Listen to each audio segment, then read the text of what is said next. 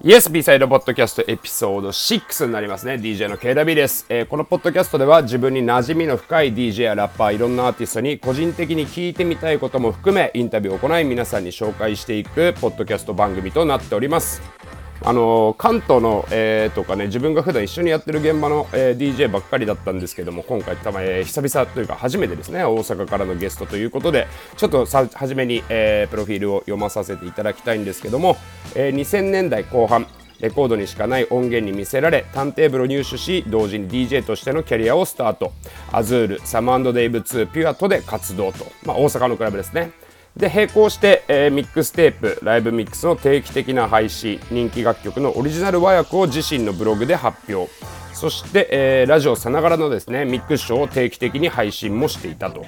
で、オリジナルのエディットを交えた独自のスタイルで、2018年からは今最も注目を集める大阪のナイトクラブの一つ、もう東京でも話題になってますね、ザ・ピンクの週末土曜日のヘッドライナーを務め、今では曲紹介の動画も発表していると。というわけで、初の、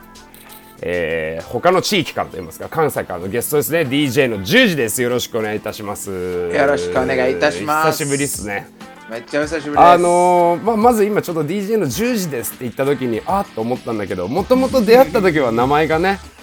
そうなんですよね多分出会ったのも何年前、多分一番最初は7、8年前くらいになると思うんだけど、はい、ね、カツオくんとかのイベントで初めて確か一緒になった気がするんですけども、あの時の名前はもう封印したのまだでも実はちょっと呼ばれることがあるんですけど、冗談半分で、あれ10時10分って呼んでたんだ。はい、そうだよね、10時10分という名前でやらせてもらってました。ちなみにその10時10分はどっから来てたの？結構2つあるんですけど、DJ の僕ジャジージェフと、DJ のジョージさんがすごいリスペクトしてて、ジョージさんは大阪の先輩のね。あ、そうです、大阪の先輩の。で、ジョージジャジージェフっていうのを足して、ジョージジャジージェフ、ジョージジャジージェフ、10時10分っていうっていうのと、あと僕パブリックエナミーがめちゃくちゃ好きで、フレイバーフレイブの時計がずっと10時10分なんですよ。ああ、なるほどね。そうなんですよ。で、2つでちょっと、あ、これ来たなっていう感じ。結構いろんなミーニングがあったんだ。そうなんですよ。なるほど。そうなんですよ。全然そこまで知らなかった。俺多分ジャジージェフなんだよねみたいな感じの会話はした気がするんだけど。あ、そうですそうですそうです。ね、あ、そこまで結構他の意味もあったんだね。そうなんですよ、いろいろあっての。ねえ、とりあえず、結構ね、喋るのは得意な方だとは思うんで、ポッドキャストちょっといろいろと話聞いていきたいなと思うんですけども、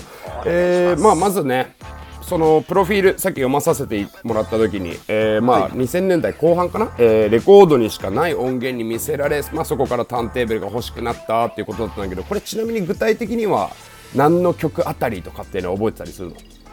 の？完全に覚えてますね。これ僕高校くらいの時から大阪の雨村って多分渋谷ぐらいのエリアで遊ぶようになってたんですけど、もう今はないんですけど、マンハッタンレコーズが雨村にもあったね、あったんですよ。今看板だけになっちゃって、すごい寂しい。看板はまだあるんだ。そう、看板あるんですよ。古着屋かなんかみたいなお店にはなってるんですけど、なるほどね、看板だけになってて、で、ミックス CD は結構買いに行ってたんですけど、で CD 買いに行ったら東京もなんですかね、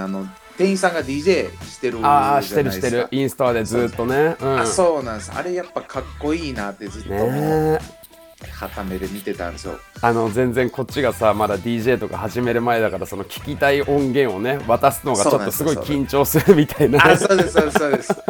もうあれかっこいい一緒やってますね。もう大阪でやってる DJ リカちゃんとか、女性の DJ の人、ここで働いて DJ。そうだったんだ。そうなんですよ。リカちゃんのことから。あ、なるほど。いやもう当時はだって俺、この渋谷のレコード屋で働いてたね、諸先輩方いますけども、声かけれなかったもんね。そうですよね。もう今でこそ、いやあの時怖かったっすよとか冗談で言うけどちょっとしたカリスマ感もありましたからね。そう、なんかね、ああいうブースに立ってで、なんかどの辺の音源だったら2000年代後半なんですけど、僕ずっと90s クラシックスが好きで、僕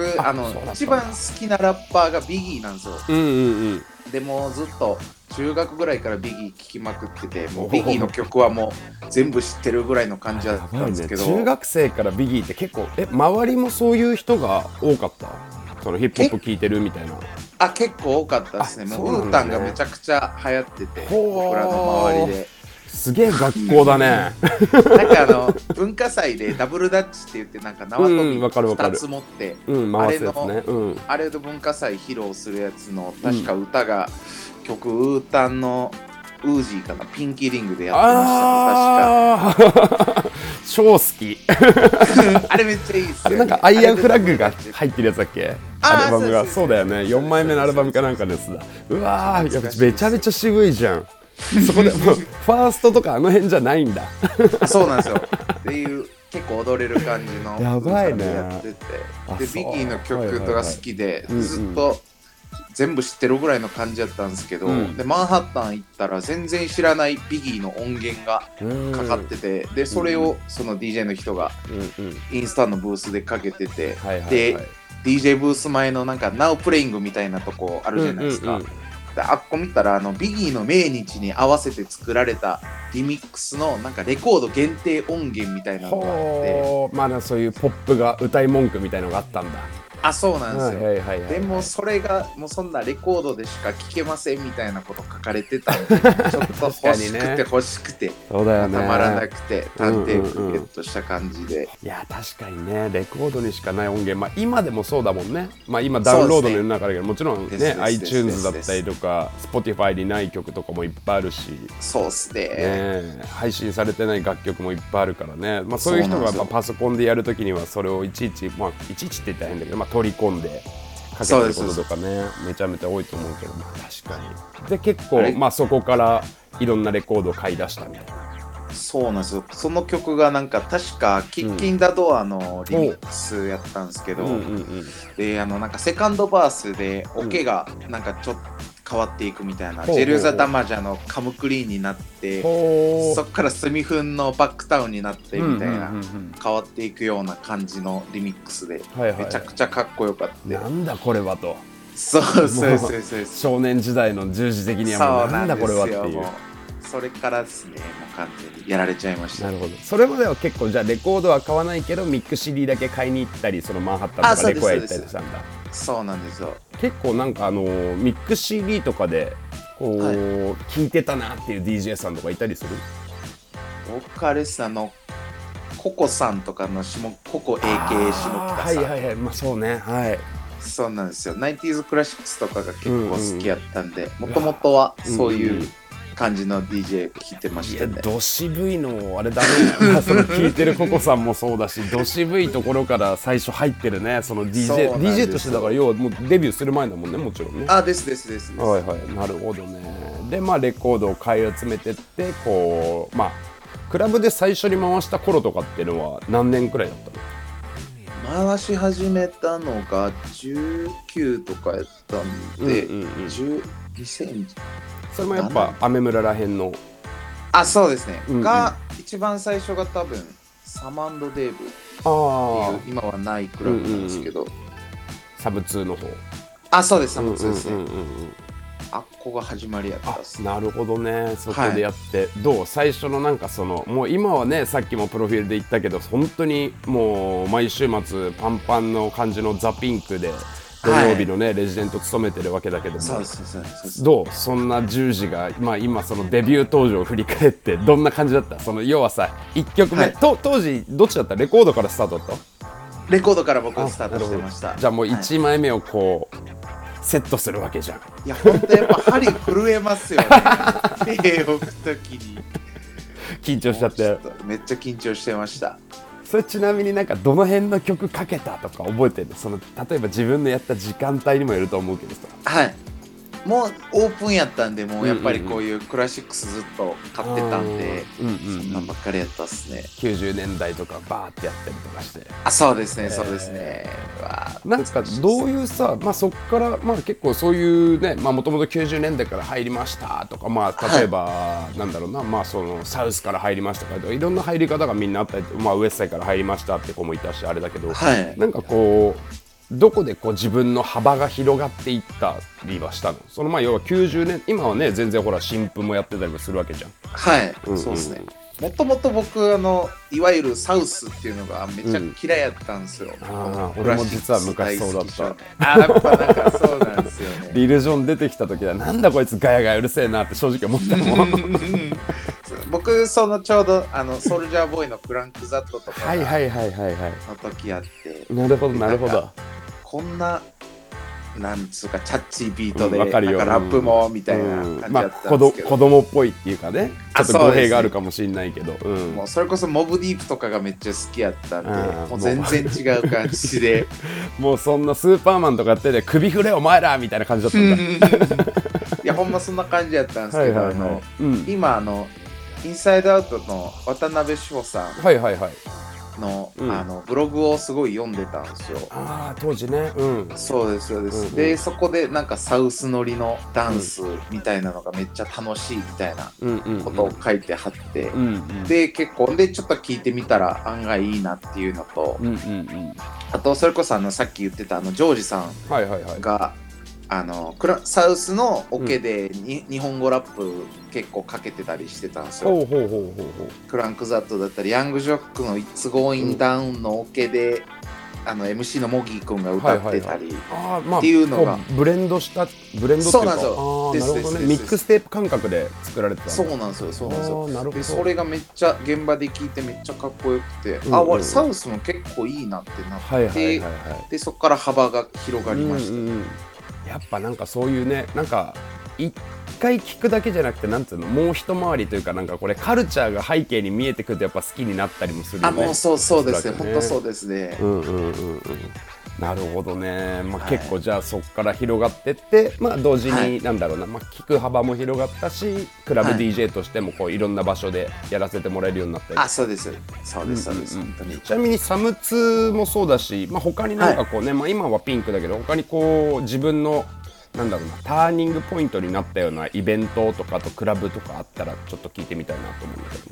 ターニングポイント、うんまあ、僕ちょうど若手でやり始めた頃にも EDM 全盛期が来たんでああねうんそうだねそうだよねちょっと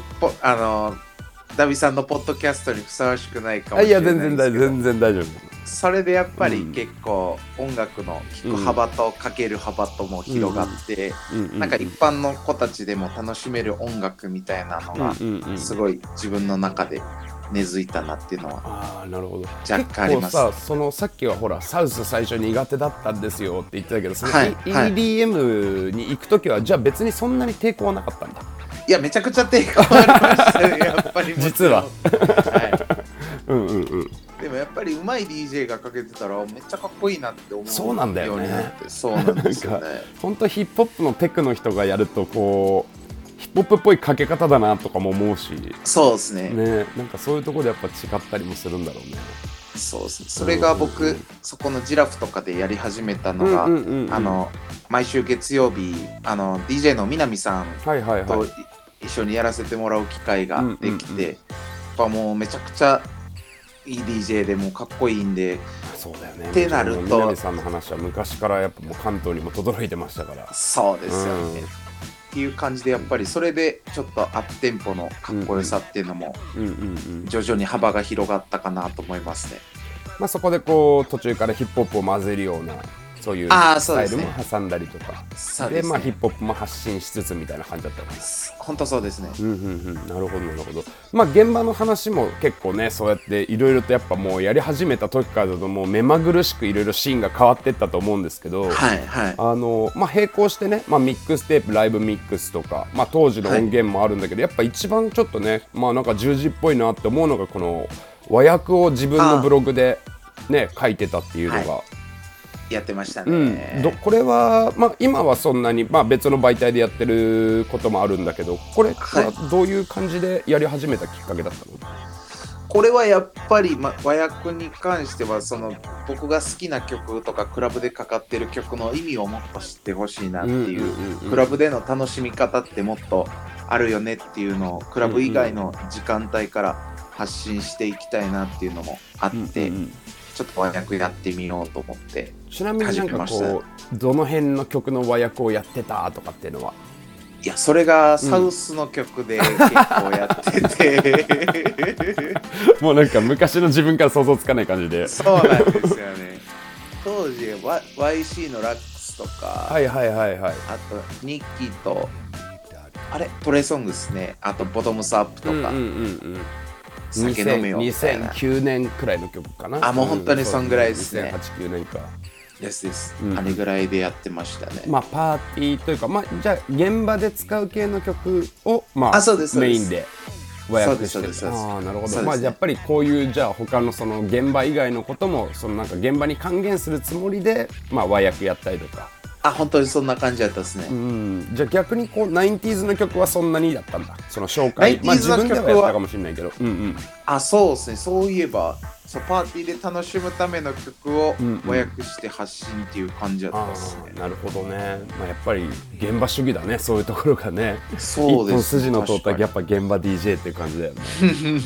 なるほどね。結構そのさ、まあ、和訳とかって、はいまあ、俺の場合ブログでやったりとか全然してなくて、はい、今だったら結構ほんとさもうインターネットがもう当時よりって、まあ、当時でももちろん普及してたけど今ではもう本当にみんな、はいもっと見てる世の中だと思うから結構さ、はい、和訳やってる人とかも多いとは思うんだけどあ当時だとそんなにね、まあ、10年前くらいだと結構少ない方ではあったと思うんだけど。そうなんですよね、うん、で調べても出てこないこととかも多分多かったじゃん、はいはい、どの辺になんかこう和訳する上で苦労したとかそういう話あったりする？結構なんですかね固有名詞とかがすごい難しかったっすね。固有名詞なんか、うん、アメリカにしかない商品だったり車だったりとか、はいはいはい、なるほどね。そういう話が出てきても全くわからないんで何の単語だよこれみたいになって。そうですそうですそうです。調べてもわかんないし、ね、確かにねアメリカの商品とかそういうのもあるもんね。ですですブランドとかの言い方とかもね。そうなんですよね。なるほどなるほど。でやっぱりなんか、うん最初僕そのサウスをやってたっていう話だったんですけど、うんうん、当時僕関西弁で和訳する関西弁和訳っていうのをやってたんですけど。おーそれ面白いね。あれ全部関西弁やったんですよ実は。はあはあはあ、なるほど。でなんかそれすごいな。一番最初に和訳したのがうん、ワカフロカフレームやったんですよ確か、うんうんうんハードインダペイントやったか、はいはいはいはい、オーレッツドゥイとか、はいはいはい、どっちかやったんですけど、うん、なんか標準語で最初和訳してたんですけど、うん、全然ニュアンスが違うと思って和歌が標準語なのなんか全然違うと思ってで関西弁にしてみたら、うん、案外なんかあハマるなって思ってで関西弁でやるようになってそれ難しいけど面白いね。これは大阪人しかできない。そうだよね本当に。いやそれ関東の人には無理だわそのスタイルは。そうなんですよ、まあ、どうしても確かにね標準語となんだろう硬くなりすぎちゃうのかもね。そうですねそうですねパーって見ててねっていうのめっちゃ和歌をやってて思ったっす、ね、それすごいねブログならではだよね。そうですそうです。もう CD に日本版に何入れられるブックレットの翻訳だったら無理だもんね。無理っすねちょっとびっくりしますもんブックレットの方で関西弁それ面白いのすごいね。そうなんですよ。なるほど。あそれもでもいいアイデアだわ確かに。他の県とかでもやったらちょっと面白かったけどね確かにですねでもその方がね、まあ、変な話だって、まあ、大阪のその自分の身の回りの中心の人たちが多分ブログも読んでくれてたんだろうから、はい、やっぱねニュアンスがさらに伝わるっていうのは。あそうですいいよね、そうですそうです絶対、ね、めっちゃ分かるって言ってもらえてました。うんうんうんうんなるほどね。いや工夫してるなでそれでさほらライブミックスとか、まあ、ミックスの配信もやっててっていうのと同時に、はいまあ、ラジオさながらのミックスショーを定期的にっていうことなんだけどこれはなんか具体的にどういうスタイルでやってたとかある？は結構そうですね、うん、音楽情報の紹介みたいなことが多かったんですけど、うんうんさっきのちょっと和訳の話と若干被るんですけど、うんうんうん、なんか和訳コンテンツをやってる延長でリードさんとマッコウ君と、うんはいはい、MC アミさんがやってるライズアップインニューヨークっていう、はいはいはいはい、ダビさんも一回、はい、呼んでもらったんですね。そうですよねであれ僕も実は出していただいてたんですよ。あなるほどなるほど。そうなんですよ、うんうん、それでなんか和訳企画みたいなのも合わせてやらせてもらってたんですけど、うんうん、なるほど。でライズアップインニューヨークがちょっとなくなったタイミングで、うんうんう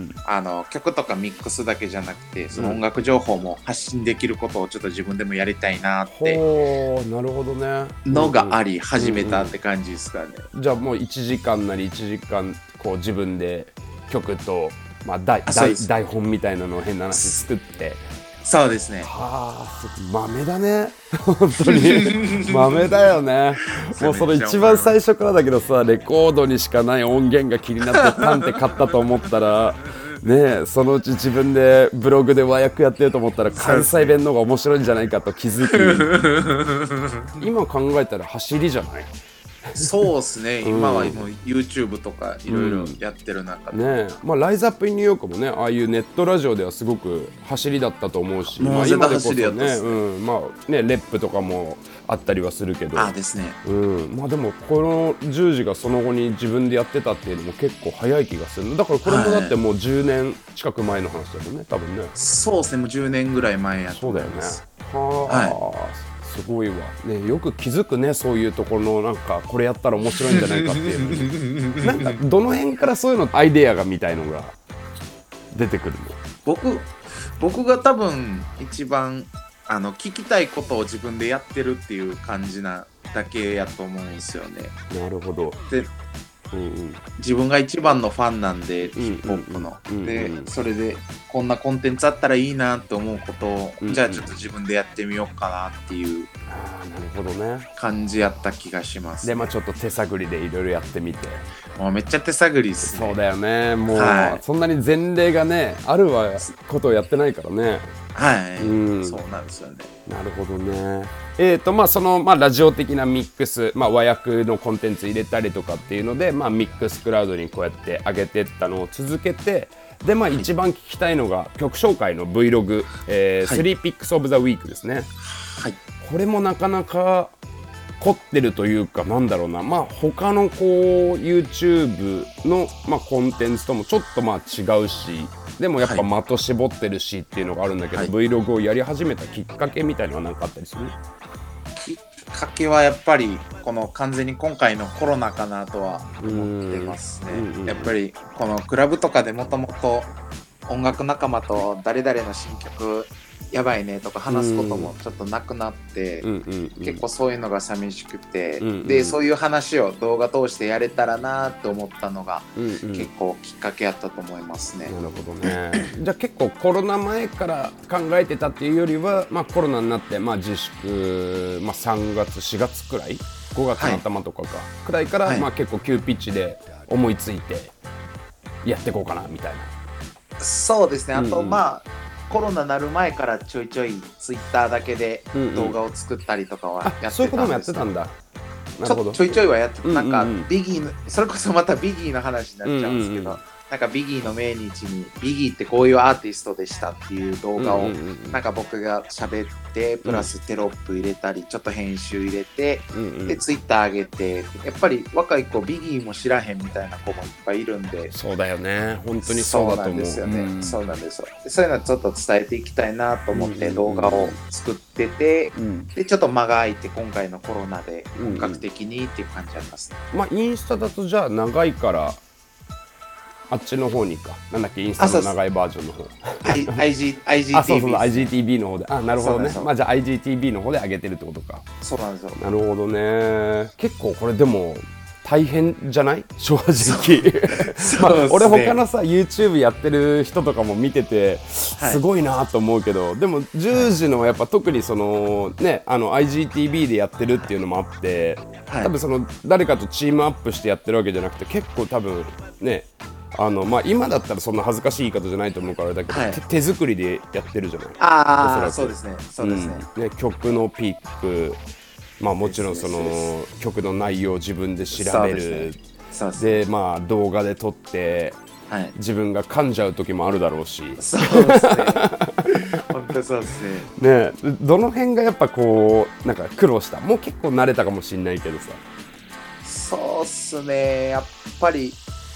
本当に動画って凝り出したら、うんうん、半端じゃなく時間が溶けていくんで、うんうん、もうテロップをもちろん入れた方が見ている人は分かりやすいんですけど、ね、テロップ入れるだけで、うんうん、僕大体10分ぐらいの動画なんですけど、うんうん、1時間ぐらいテロップ入れだけでかかっちゃうんで凝るねいやみんなそんなかかってんのかな、俺わかんないけど、うん、YouTube はやっぱりそれぐらいかかっちゃう、動画とかはそれぐらいかかっちゃう、ね、そうか結構時間のかかる作業だねもう書き出しとかもめちゃくちゃ時間かかりますね、やっぱり、うんうんうん、なるほどまあそうだよね。でこれ結構その3ピックスオブザウィークっていうタイトルだから、まあ週に3曲くらいの紹介になってると思うんだけども、はい、曲のピックに関してこうなんかコンセプトがあったりとかはする？そうっすね、なんか先に話した僕ジラフとかで回すようになって、うんうん、なんかいろんなジャンルのお客さんだったり、うんうんDJ 仲間とかが増えたっていう影響もあるんですけど、結構なんかコアなヒップホップファンだけじゃなくて、うんうん、なんかヒップホップ最近聴き始めたり、うんうん、なんかハウスだったり他のジャンルをメインに聴いてるっていう子がすごい多いんですよ、うんうん、でなんかそういう感じの子に直接言われたんですけど、うん、なんか聴くジャンルは違うけどいい意味で濃すぎないから、なんかこの曲だけはチェックしとかないとなんだなっていうのが分かるって言われて、あでもその選んでる映像、そうです、はいはいはいはい、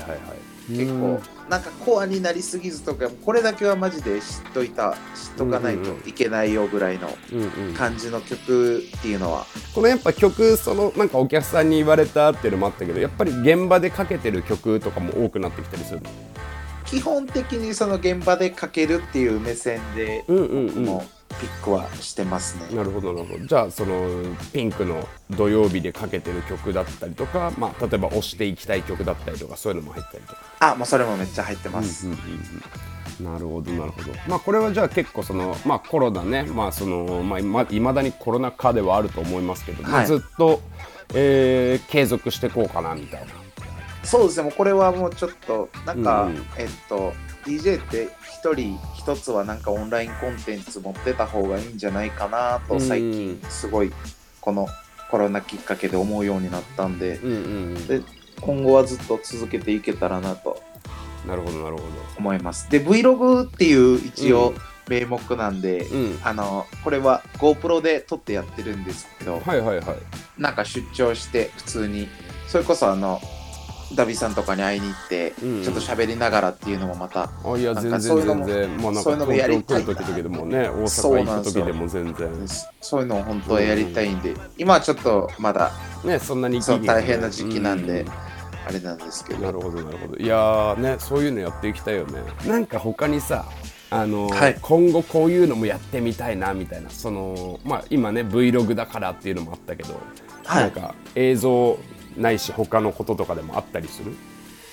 本当ミュージックビデオちょっとディレクションをちょっと頑張りたいなと思ってるんですよ。そう動画編集も結構じゃあビデオも見てるの？めっちゃ見てますね。そうなんだ。まあじゃあゆくゆくはその今のその Vlog でやってる、まあ動画のなんだろう、はい、知識とか、まあせっかく勉強したものを使って、はい、ミュージックビデオとかそういうのやってみたらなみたいな。もう絶対面白そうなんでやりたいですね。いやなんか全然10時とかだったらアイデア多そうだから、はい、ね面白いの撮れそうな気がする。そして豆で真面目じゃないもう多分リスナーっていうかね、ポッドキャスト聞いてくれてる皆さんも、はい、10時のこと知らなくても多分感じてくれたと思うんですよね話し方でこの人はすごく真面目な人なんだなみたいな結構今その曲紹介の Vlog やってたりとかって話だったんで、はい、選ぶの難しいんだろうなと思うんですけど、まあ、一応この B サイドポッドキャスト一番最後にゲストの方たちには、告知の時にも使うっていうのもありまして、まあ、Spotify に、登録されているような曲からですね、まあ、ジャンル問わず新旧用法何でも構わないんだけども、今一番ここ最近もうほんとこの1週間2週間これ一番ヘビロテしたかもなみたいな曲があったら1曲紹介してほしいなと思って。そうですね、ちょっと自分のやってる3ピックスとちょっと被ってしまって、うんうん、でも紹介したんですけど、うん、YG とクリス・ブラウンとタイガのロデオがもう超お気に入りでして、まあ、割とでもニューだよね。この間の YG のアルバムのやつか。ですです、うんうんうん、3週間前ぐらいですか、ね、そうだよね、はいはいはい、はい、そうです、あれめっちゃ好きで、もう普段も聴きますし、結構クラブでもかけてますね。なるほど。これちなみにごめん、そのネタが被るっていう話だったけど、3ピックスオブザウィークの方ではどういう感じに紹介したのでは？あれですね、2パックの How Do You Want It を、うんうん、サンプリングしてる曲で、うんうん、でそれをなんかフリップして、うん、なんか結構今まんま使いのクラシックスまんま使いの曲が多いんですけど、もう本当に多いねそうなんですよ、まんま使いよりもやっぱりなんか打ち込み変えてたりしてる方がやっぱり今っぽくて、うんうん、でやっぱ、うんうん、あと僕ジャージークラブがめっちゃ好きなんですけど、はいはいはい、でジャージークラブっぽいフレーズ使いとかもあったり、うんうんうん、そのビートの打ち込みもちょっとジャージークラブ寄せてんなみたいなのもあったり、はいはいはいはい、でもフック部分がクリス・ブラウンってなったらもうちょっとそうねそうなんですよね確かにね、まあ、でやっぱ結構そういう本当にじゃあ DJ 目線でこういうところがいいよっていうのを紹介してるんだね。そうなんですよね。もうだってジャージークラブが好きでとかその辺もだってそうそう曲紹介ではねそうっすよね、言わなそうなネタというかさ、ですですです、うん、なるほど。まあじゃあサンプリングネタだけじゃなくて、まあこういう使い方でこうなってるからクラブでもかけやすいんですよということで。そうですね。なるほど、わかりました。じゃあちょっとそれも合わせて、はい、ポッドキャストの告知の時には使わせていただきたいなと思いますんで、皆さんも10時、これインスタのアカウントって今名前何でやってるっけ？ややこしいんですけど J_U_Z_Z_Y で10時の間にそれぞれアンダーバーが入ってる感じです。なるほど、わかりました、はい、J アンダーバーで、まあ、あとは10時の後に全部入るってことだね。はい、うんうんうん、なるほど。なので、まあ、皆さんね、よかったら3ピックスオブザウィーク、インスタグラム10時の方で、IGTV にフル動画が載ってて、まあ、1分以内だったら普通のね投稿の方にも載ってるんじゃないかなと思いますんで、はい、まあ、合わせてチェックして、まあ、もし大阪の方でね遊びに行きたいなと思ったら、土曜日のピンク筆頭に10時の現場にも行ってみてほしいなと思います。はい、よろしくお願いします。というわけで10時、なんか久々だったけどいろいろ話せてよかったっす、ポッドキャストだけど、うん、はい、なんかまたいろいろ情報交換していきましょう。ぜひぜひ。はい、というわけで今回、B サイドポッドキャストボリューム6ですね。ゲストは大阪から DJ10 時でした。10時ありがとう。ありがとうございます。はい、またお願いします。またお願いします。